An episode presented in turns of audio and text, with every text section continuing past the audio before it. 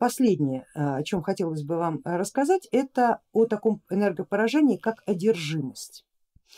А одержимость она сродни программированию, только на гораздо более, большем уровне работает. Одержимость эм, это искусственно сделано, то есть если вот подселение это может быть программа, которая была когда-то живой, то одержимость это никогда не живая программа, это программа принадлежности, причем принадлежности добровольной.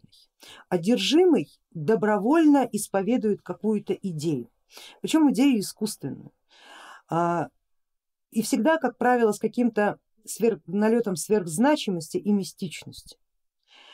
А, адепты тех или иных религий, адепты тех или иных культов, принадлежащие к определенным орденам магическим, мистическим, рано или поздно получают такую программу. Действуют они по принципу подселения, только если подселение воздействует, подселяется на уровень будхиала э, и пронизывает все нижние тела, то здесь воздействие идет на все высшие тела. То есть здесь интересует каузальный план и ментальный план.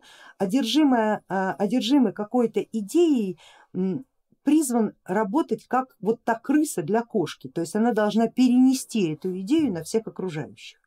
И те в свою очередь, уже заражаясь этим вирусом, начинают перестраивать реальность под действие этой самой программы, которая называется одержимость.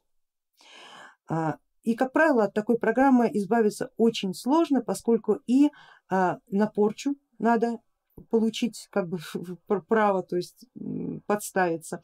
И на проклятие надо, с проклятием надо подставиться. Венец безбрачия, подселение и а, одержимость тем более надо подставиться. Последнее, как правило, всегда добровольно.